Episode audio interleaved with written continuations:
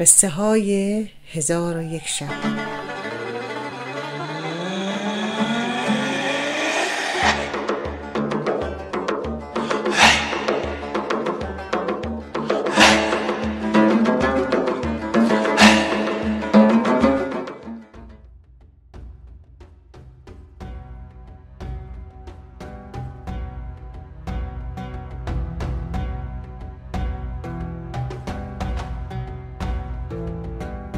پیرمردی که افسار قاطری را در دست داشت لب به سخن گشود و گفت ای امیر افریتان باید بدانی این قاطری که در کنار من است چون غزالی که همراه آن پیرمرد فرزانه است همسر من است. اما چرا همسرم به شکل و هیئت قاطر در آمده است؟ می‌گویم.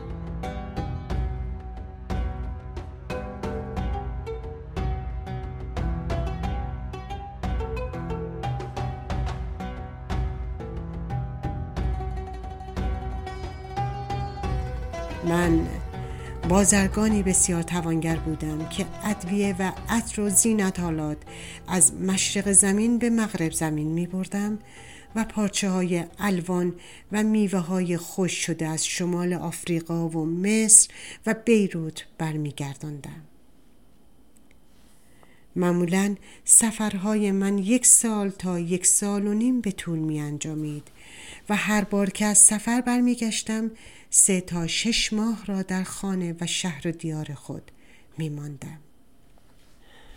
من به علت نازایی همسرم صاحب اولادی نشده بودم و با مادر پیر و همسرم زندگی نسبتا راحتی داشتم. هر بار که به سفر می رفتم چون مادرم در خانه و کنار همسرم بود نگران تنهایی آن دو نبودم. تا سفر آخری که روزی در بازار حلب یکی از تجار همشهری خود را دیدم که تازه همراه کاروانی آمده بود. از دیدن او خوشحال شدم و چون یک سالی می‌شد که از خانوادم بیخبر بودم از آن مرد بازرگان سراغ مادر و همسرم را گرفتم. مرد بازرگان مکسی کرد و از پاسخ گفتن امتنا نمود. نگران شدم. مجددا پرسیدم. آیا برای آنها اتفاقی افتاده؟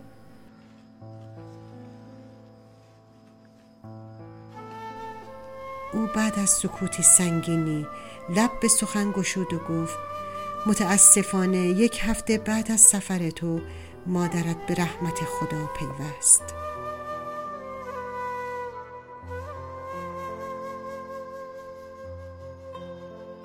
همانجا کنار بازار حلب نشستم و زانوی غم در بغل گرفتم و مدتها اشک ریختم و در عزای مادر مویه کردم.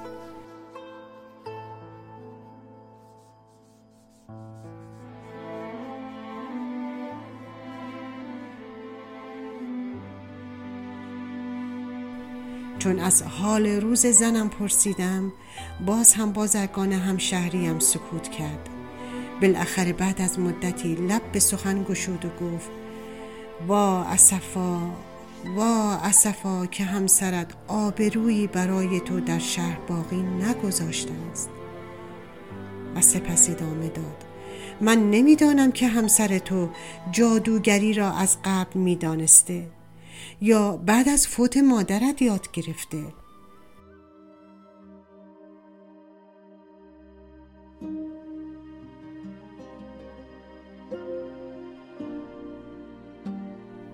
به هر صورت بعد از اینکه تنها شد خودسرانه غلام سیاهی خرید.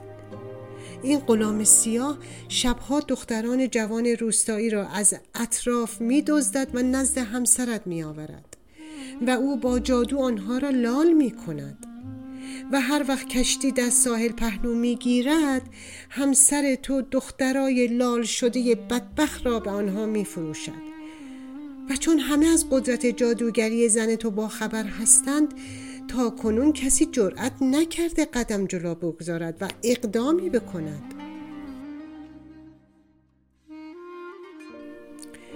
بسیاری می‌گویند همسر تو جادوگری را به غلام سیاه هم آموخته و وجود دو جادوگر در یک خانه باعث رعب و وحشت مردمان شده.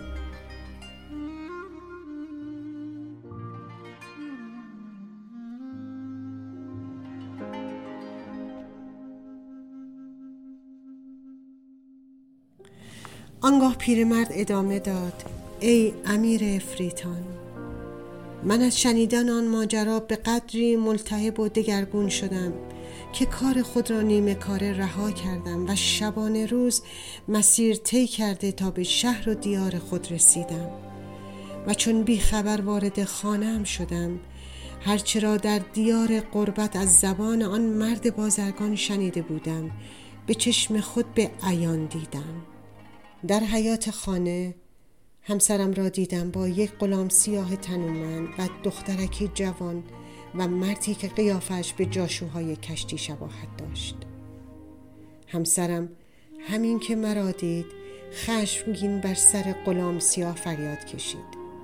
فوری دستهای این مرد را که بدون اجازه وارد خانه شده ببند. غلام سیاه هم دستهای از حیرت خوش شده مرا از پشت گرفت و همسرم هم به سرعت به طرف من آمد و کاسه آبی به سر رویم پاشید که ناگهان تبدیل به سگی شدم. چون من توسط آن جادوگر سیاهکار یا همین قاطر مبدل به یک سگ شدم زن به غلام سیاه دستور داد و گفت این سگ نجس را از خانه بیرون بیانداز که من سرگردان کوی برزن شدم. چند ساعتی گذشت. گرسنگی بر من فشار آورد. در گذر و کوچه هیچ غذایی حتی پار استخوانی نیافتم تا اینکه خود را مقابل یک دکان قصابی یافتم. با حسرت چشم بر گوشت های آویزان در آن دکان دوخته بودم که مرد قصاب دلش سوخت و تک استخوانی را که گوشت فراوان هم داشت جلوی پایم انداخت. با حرس و ولع گوشت استخوان را بلعیدم و قصاب کار خود را دوباره تکرار کرد. با حرس و ولع گوشت استخوان را بلعیدم و قصاب کار خود را تکرار کرد که بعد از خوردن تک دوم استخوان پرگوشت وارد مغازه شدم و گردن خود را به عنوان تشکر بر پای مرد قصاب مالیدم و از شادمانی پارس کردم.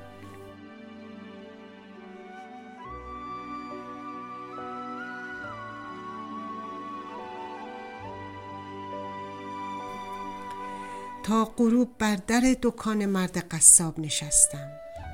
مرد قصاب یکی دو بار دیگر هم آن کار مهربانانه خود را در حق من تکرار کرد تا اینکه در دکان خود را بست و راهی خانه شد.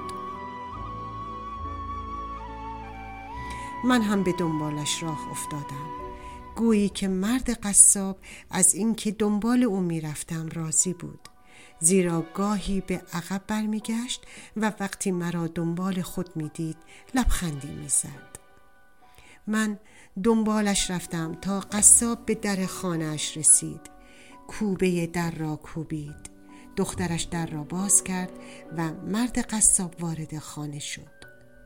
چون من هم خواستم وارد شوم دختر در را به شدت کوفت و صدای بلند او را از پشت در شنیدم که گفت بابا جان این مرد نامحرم کیست که دنبال تو تا پشت در خانه آمده؟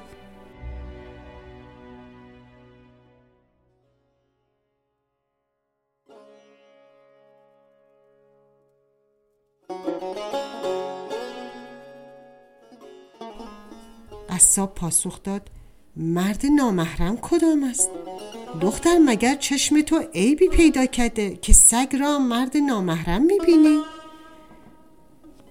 دختر گفت اتفاقا مرد نامحرم همین سگی است که در را به رویش بستم و اجازه ندادم وارد خانه شود.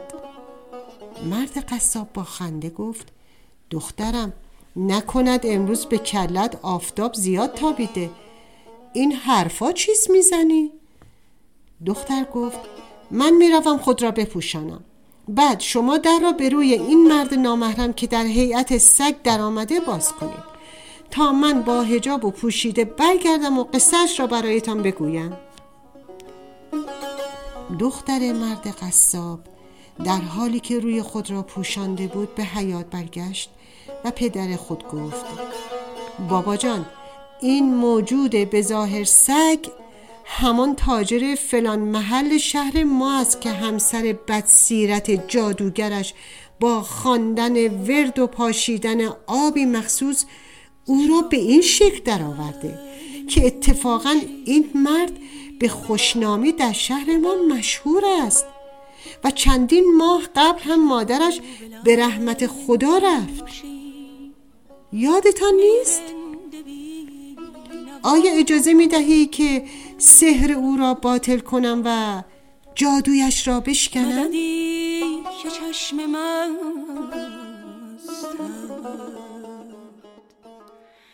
به خمار کشت ما.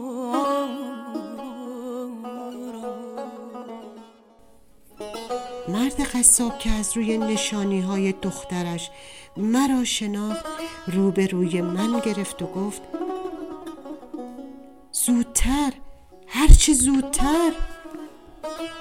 دخترک رفت کاسه آبی آورد. و وردی بر آب خواند و آن را چند بار دور سر من چرخاند و سپس آن آب را بر سر و روی من پاشید و چشمان خود را بست و با صدای بلند ورد دیگر خواند و کلمات نامفهومی را ادا کرد که بلافاصله جادویم شکسته شد و من به شکل اول خود درآمدم. ز خودی خود. خدا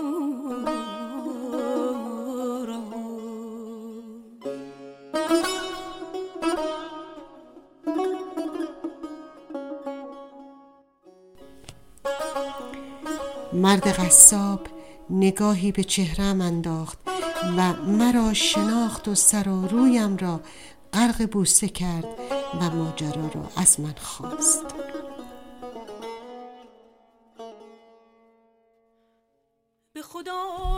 من هم ماجرای سیهکاری آن زن را مو به مو برای پدر و دختر تعریف کردم. چون داستان من به پایان رسید مرد قصاب به دخترش گفت بابا جان دست مریضا آفرین! من نمی‌دانستم که تو سحر باطل کردن و جادو شکستن را آموخته ای که دختر با تدبیر جواب داد در روزگار تسلط سیهکاران آدمی باید راه مقابله با تبهکاری را هم بدانید. در این موقع من تشکر کنان از دختر پرسیدم حال من چیکار کنم که اگر دوباره به خانه برگردم و آن افریته جادوگر مرا ببیند شاید که قصد جانم را بکند؟ دختر پاسخ داد دوست داری تا هر دو آن نابکاران را بکشم؟ پاسخ دادم نه دوست ندارم نه دوست دارم زنده باشند و در زنده بودن روزی ده بار بمیرند و سزای ناسپاسی خود را ببینند به خصوص درباره زنم که به جای آنکه از در عذرخواهی درآید آنگونه با من شنی عمل کرد که اگر محبت پدر عزیزت و آگاهی و تدبیر شما نبود من تا آخر عمر همچنان سگ باقی میماندم.